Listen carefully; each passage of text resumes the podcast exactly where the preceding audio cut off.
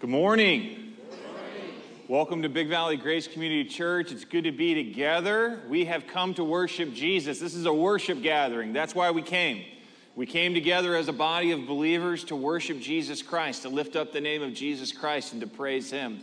I'm so glad to be together here with you. If it is your very first time at Big Valley Grace Community Church, I want to say welcome. At one point, we all had a first time coming to Big Valley. And, and if today is yours, I think you picked a good Sunday to come. We've got a, a great time prepared together as we continue in our worship of Jesus Christ. We are in the Gospel of Luke together. We've been going through the Gospel of Luke for four months, and we got about a month left to go. And we're going to be in Luke chapter 18 today. So if you have a Bible, you can turn to Luke chapter 18. If you don't have a Bible, we actually want to solve that problem today we have Bibles available for you in this room right here with the sign, the altar.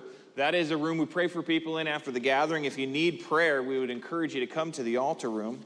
And we have Bibles there. We'd love to give a Bible to you at no cost to you. The church has purchased them so that you might have one. And we want everyone to have a copy of the Word of God. Well, before we get into our text, I want to give an update about my family. About three weeks ago, I shared that our family had been going through a difficult season, and we're really trying to pay attention on how we might glorify God through this season.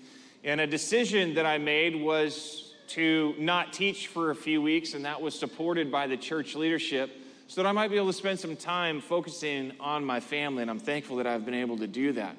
And I want to say thank you on behalf of my family for everyone who reached out to us and sent us messages and and shared their kindness and their love with us. It was just really wonderful to receive. So, thank you for everyone who's been praying for our family. Um, I'm very thankful to be back and teaching today. Uh, in fact, this fall, we're going to be going through a series on prayer for two months in September and October called Lord, Teach Us to Pray. And the reason that we're going to be going through this series is that I strongly believe that for us to really move forward in the direction where God wants to take us, we need to seek Him. We need to be praying. Praying as individuals and praying together as a church. We need to be a praying church. And so I'm really looking forward to that. And I would encourage you that this fall, that you would be in a small group as we go through this series, Lord, teach us to pray, that you might experience community also as we go through this fall series. And so I would, I would encourage you to be looking forward to that. Well, I'm going to uh, read Luke 18, 1 through 8. This passage is actually about prayer. And then I'm going to pray and we'll continue. Jesus, this is about Jesus, and he told them a parable to the effect that they ought always to pray and not lose heart. He said, In a certain city there was a judge who neither feared God nor respected man. And there was a widow in that city who kept coming to him, saying, Give me justice against my adversary. For a while he refused, but afterward he said to himself, Though I neither fear God nor respect man, yet because this widow keeps bothering me, I will give her justice so that she will not beat me down by her continual coming. And the Lord said, Hear what the unrighteous judge says. And will not God give justice to his elect who cry to him day and night? Will he delay long over them? I tell you, he will give justice to them speedily. Nevertheless, when the Son of Man comes, will he find faith on earth? Father God, Lord, thank you that we have your word, your holy word. And you have given it to us that we might know your thoughts, your truth. And God, thank you for the Holy Spirit and that the Holy Spirit lives inside every believer, the seal of our redemption. And Lord, I pray that right now that we might be submissive to the work of your Holy Spirit to bring the truth of your word alive in us, that we would hear your word, we'd receive your word, and we would respond to your word. We would take action in obedience to your word. And so, God, do a great work today in us, right here, we ask. In Jesus' name. And all God's family said, Amen. This passage is about prayer. Our culture has a lot of different thoughts about prayer. Our culture has a lot of different thoughts about God. Our culture has a lot of different thoughts about religion, spirituality. One that caught my attention recently was by a country music artist named Jelly Roll. Apparently, the name Donut was already taken, and so he goes by Jelly Roll. And this is the opening line of one of his songs I only talk to God when I need a favor, and I only pray when I ain't got a prayer.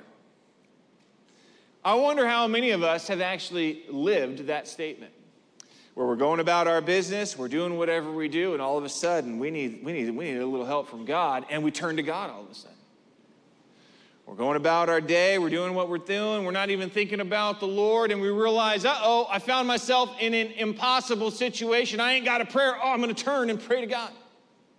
Maybe you can actually relate to this expression from our culture. I only talk to God when I need a favor, and I only pray when I ain't got a prayer.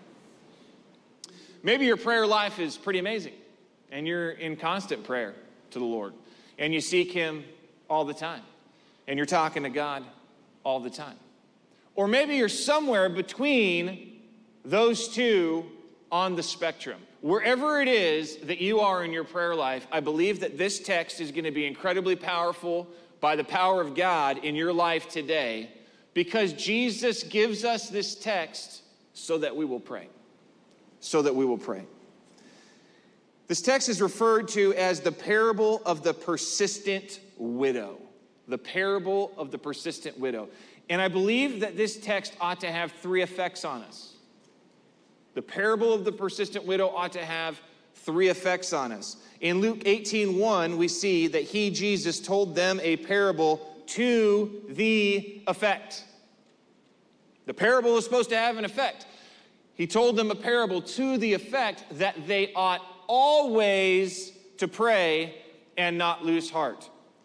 And when Jesus tells a parable, a parable is a story with the purpose of teaching that we might be transformed by God. When he tells this parable, and he explains that the purpose of this parable is that we ought always to pray and not lose heart, this is what it tells me. It tells me we're going to cease praying and we're going to lose heart. Because if we didn't cease praying and we didn't lose heart, there would be no reason for him to tell the parable.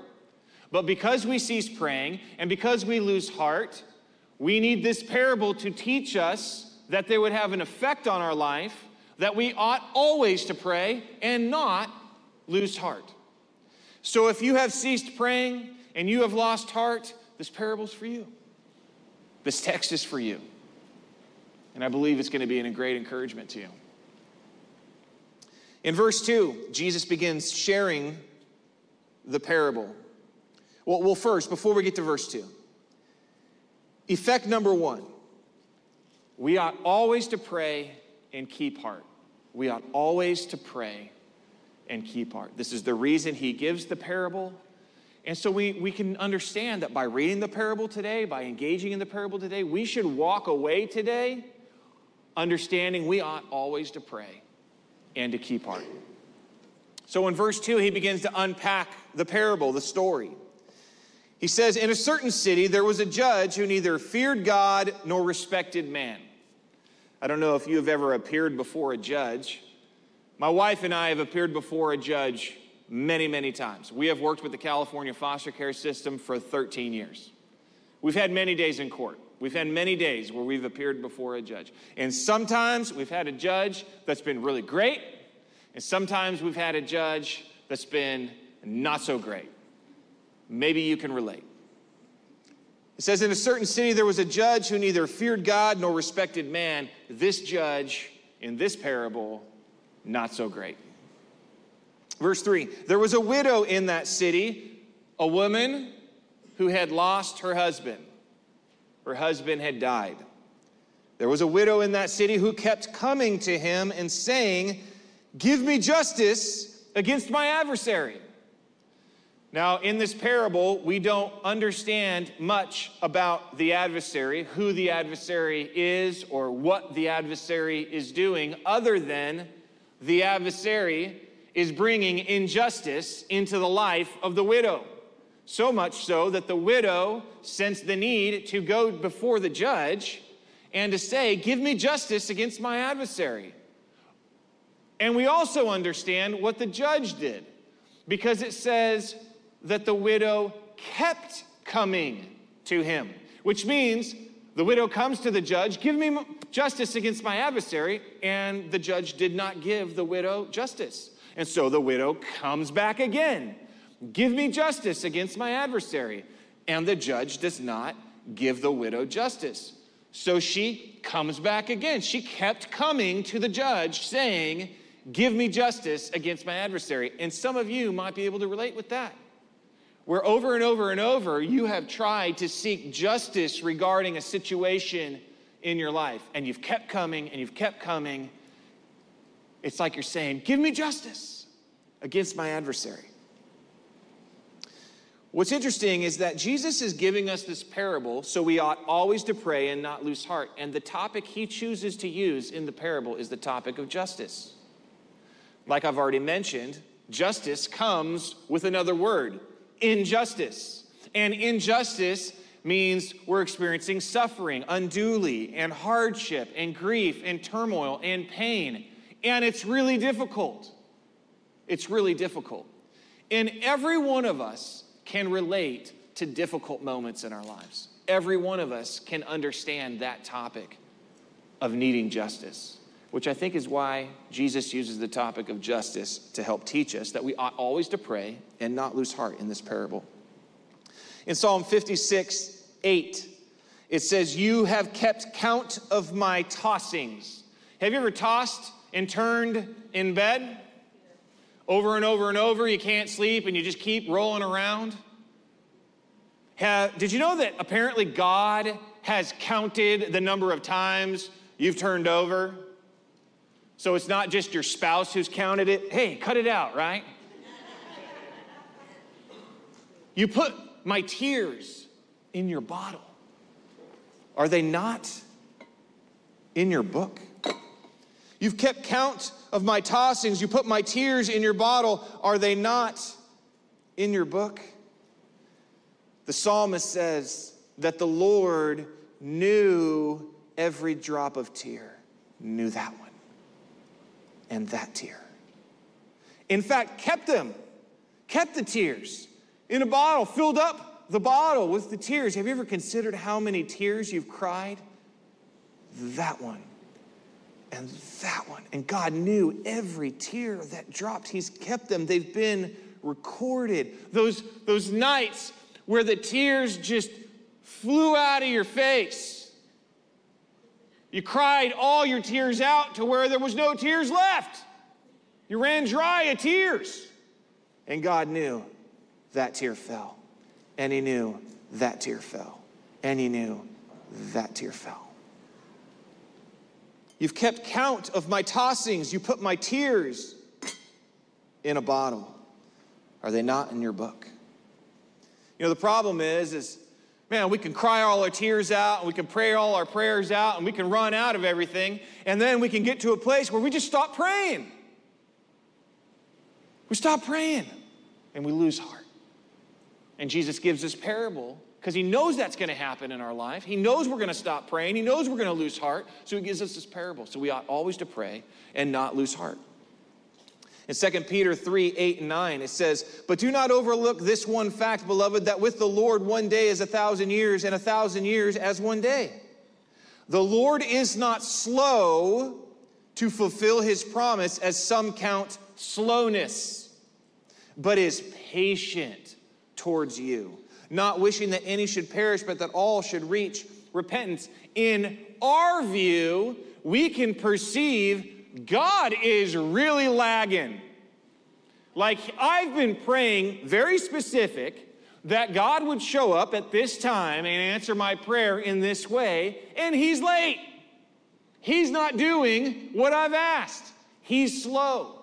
And this passage is saying, the Lord is not slow to fulfill His promise as some count slowness. But he's patient towards you. Not wishing that any should perish, but that all should reach repentance. God's always on time. His timetable might not be your timetable. His timetable might not be my timetable, but He's never late. He's not slow. He's always on time. I read an incredible story about some missionaries to the Bechuanas at the Kuruman, Dr. Robert and Mary Moffat. For 10 years, they're sharing Christ with this people group, and no one comes to Christ. For 10 years, sharing Jesus, sharing the gospel, talking about the Lord. No one comes to Christ for 10 years. Well, eight years into it, one of their friends from England says, Hey, what, what do you need? We'll send you something. And Mary, in incredible faith, says, I think you should send us a communion set. I think we'll need it soon.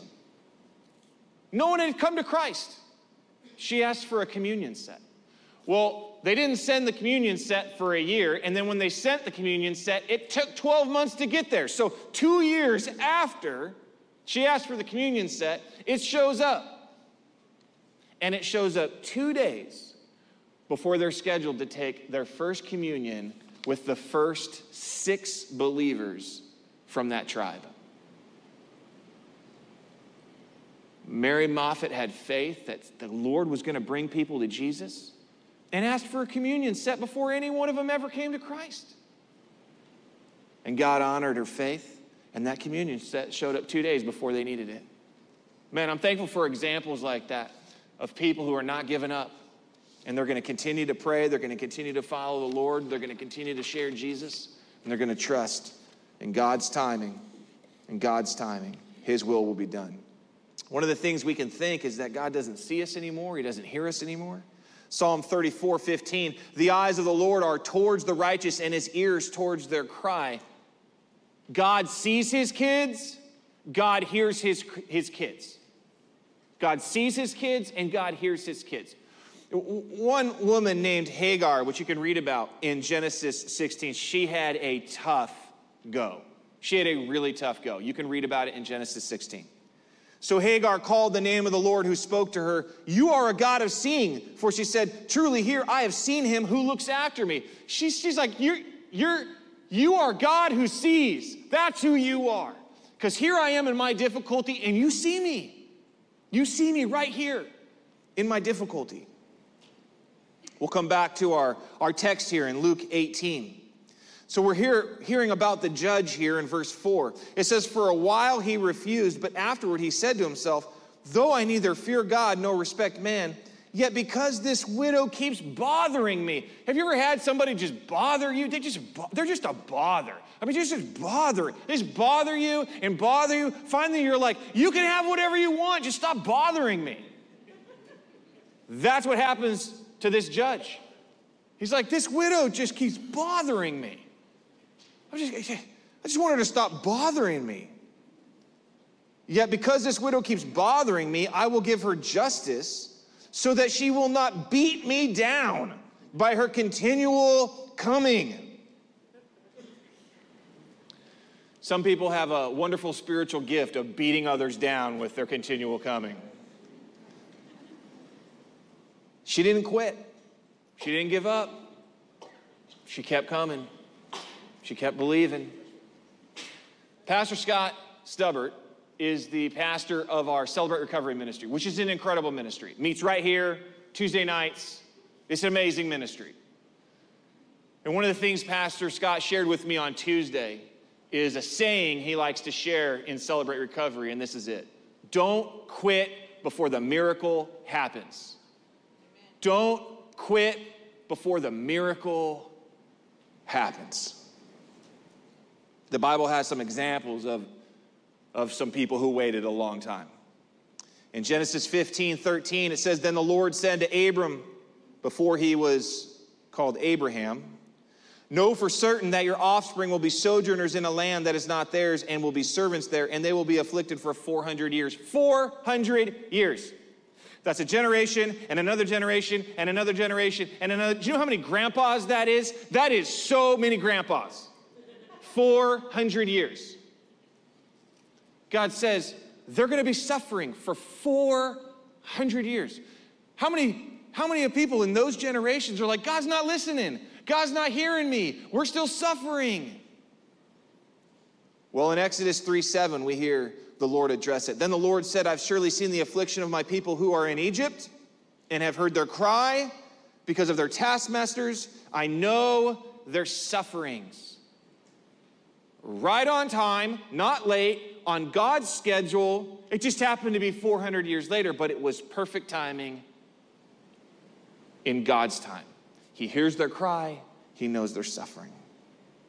Another example of some folks who, man, they waited, they waited also. Zechariah and Elizabeth.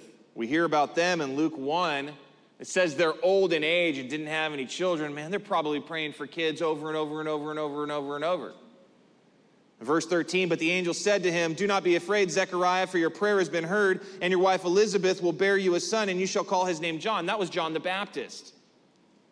Well, here's the thing a couple prays for a child, and then they pray for a child, and then they pray for a child, and they keep praying for a child. They don't even remember how many times they've prayed for a child. But there comes an age when they stop praying for a child. I thought about it this week. What would it be if my grandmother told me that she was pregnant today? How would that go down? Do you think this was the timing that they were praying for? God, we were kind of hoping to do that like in our youth. Do not be afraid, Zechariah, for your prayer has been heard and your wife Elizabeth will bear a son, and you shall call his name John. God answered their prayer. Not in the timing they wanted, but God answered their prayer. We can give up, we can lose heart. As I think about praying for my neighbors, I, I use this tool called the Bless Every Home app. It's pretty simple, it's on my phone. It gives me five people to pray for every day, a Bible verse, and their addresses. And so I set it on my phone to where it'll, it'll give me a notification at 5 a.m. every morning. That way, when I, when I get my phone, the first thing I see is this first one, right? So it's the first notification on my phone, so I, will click on it. I'll remember to click on it because it's the first one I see. And I just get in my truck and I'll go drive by five houses, pray for those five houses by name, look at the verse, pray the verse over my neighbors. This is the type of stuff I prayed this week. Tuesday and Wednesday, I was praying against irreverent babble, praying for encouraging words to draw my neighbors to Christ, 2 Timothy 2 16 through 17. Thursday, was reminded that I'm saved to be a servant of God, praying for my neighbors to experience victory as they wholeheartedly trust and obey Jesus, Galatians 1:10. Friday, reminded that every name, at the name of Jesus, every knee will bow in heaven, on earth, and under the earth, and that God would convict my neighbors of a need to confess Jesus as their Savior, Philippians 2 10 through 11. Yesterday, Saturday, was reminded that the love of Christ surpasses knowledge displayed in the mystery of Christ in the church, and praying that my neighbors might discover the mystery of God's love. Ephesians 5 32. Just continue to pray. Just going to continue to pray.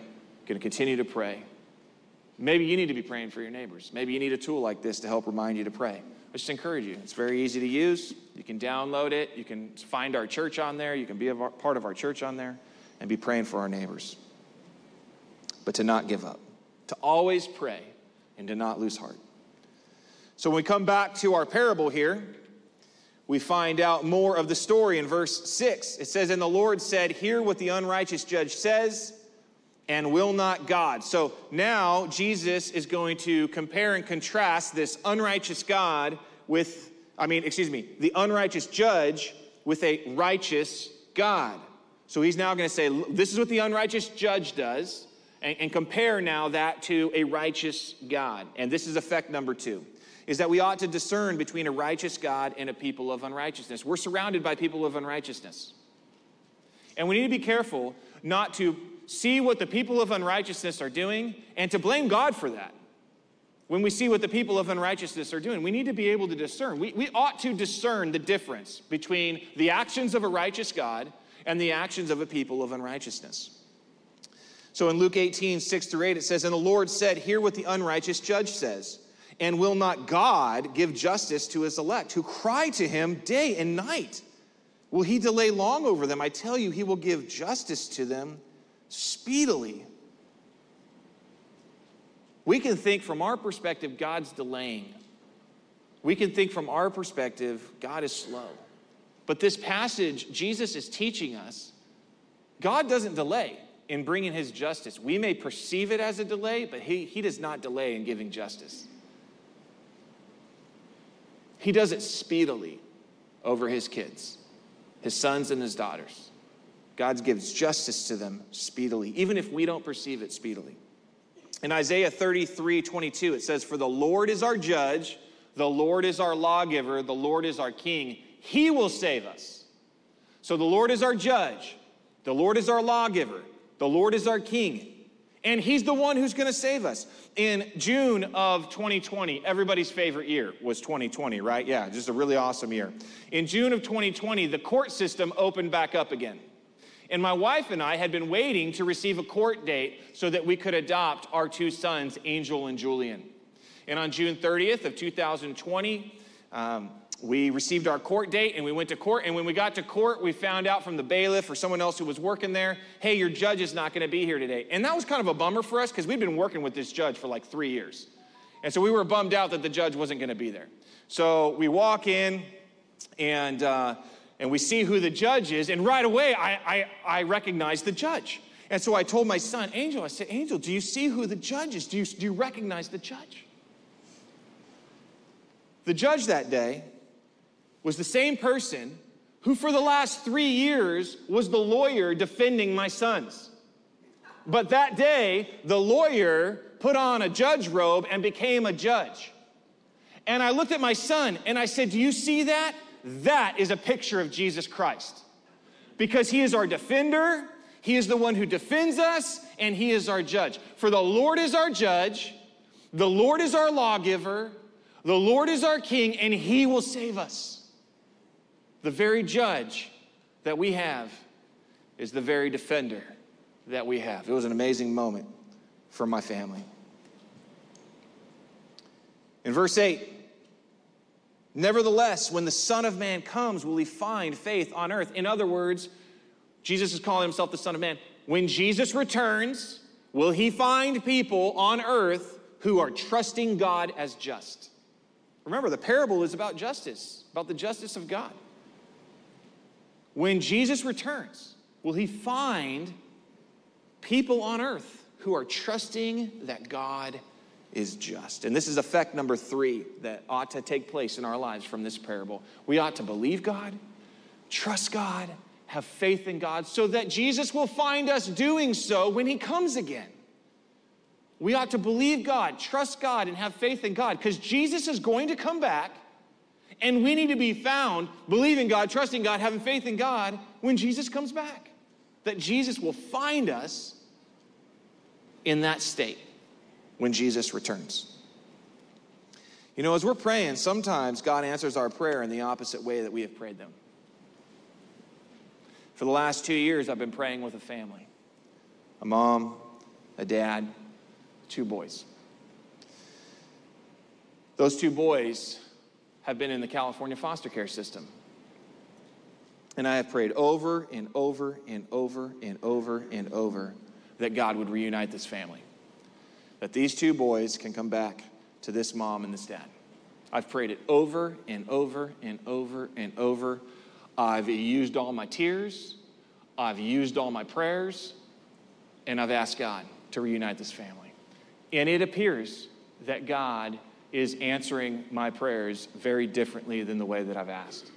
He's answering my prayers, but He's not answering my prayers in the way that I've asked. And that's very difficult for me. So, what do I do? Well, I got to believe God, and I got to trust God, and I got to have faith in God that He is working out His will, and it's right, though it looks very different than what I have asked for and what I have prayed for. I got to believe him, I got to trust him, and I got to have faith in him. Because that's the state I need to be in when Jesus returns. I need to be believing God, trusting God, having faith in God, even when He is answering my prayers in a way that is very, very different than the way that I've asked. I read an incredible story about a man named Polycarp who died in AD 162. He was a follower of Jesus, and it was a time of great persecution. And they found him They brought him into the center of the town with the proconsul and they condemned him to death. They were going to burn him on the stake in front of everybody. And the proconsul then urged him, saying, Swear, and I will release thee. Reproach Christ. In other words, deny Jesus right here, and you can go free. Turn your back on Jesus, and you can go free. Tell us you don't follow Jesus, and you can go free. And this was his response 80 and six years I have served him, and he never once wronged me. How then shall I blaspheme my king who hath saved me? Polycarp said, 80 and six years I've served him, and he never once wronged me. How then shall I blaspheme my king who hath saved me? Psalm 62, 5 through 7 says, For, for God alone, O my soul, wait in silence. For my hope is from him. He only is my rock and my salvation, my fortress. I shall not be shaken. On God rests my salvation and my glory, my mighty rock my refuge is God. Maybe you need to be praying this, praying these verses. For God alone, O my soul, wait in silence. For my hope is from him. He only is my rock and my salvation, my fortress. I shall not be shaken. On God rests my salvation and my glory. My mighty rock, my refuge is God. When you came in today, we handed out these cards. I say, pray one more time on them. What I want to challenge you to do, we're going to have a time of extended worship. Pastor Brandon's going to lead us through an acoustic worship set. It's about four songs long, and it, it's plenty of time for you to do what I'm going to challenge you to do right now. I don't know what the thing is that you have prayed over and you have prayed over. You have used all your tears up over. You've used all your prayers over. You're all cried out. You're all prayed out. But Jesus teaches us this parable that we ought always to pray and not lose heart. And so my challenge is let's pray one more time about it. Right now. Let's let's obey the teaching of Jesus together. Let's encourage one another to obey the teaching of Jesus together. Let's pray one more time. Whatever the thing is you've been praying about and praying about and praying about and praying about, and maybe you gave up praying and you lost heart praying about it, let's pray one more time. During these next four songs, you got plenty of time. Write out your prayer and then after you've written out your prayer, bring your prayer up here and just stick it in the cross here and give it to Jesus. Just put it somewhere in these nails and just give it to him. And together we will encourage one another to be obedient to the teaching of Jesus that we ought always to pray and not lose heart. So, whatever that place of pain is, that place of torment, that broken relationship, that financial hardship, that job loss, that health crisis, that family situation, whatever it is. Let's pray one more time. Let's pray one more time. Let's encourage one another. Let's pray one more time. Father God, Lord, as we pray and obey the teaching of your word, God, would you use this as a powerful time in our church? Would you change us? Would you make us new? Would you work in us? Would you transform us? And would you build our faith? Would this be a moment where our faith is built in Jesus? Would this be a powerful moment where our faith is strengthened and built in Jesus? And I pray this in Jesus' name, and all God's family said, Amen. Let's pray. Let's pray.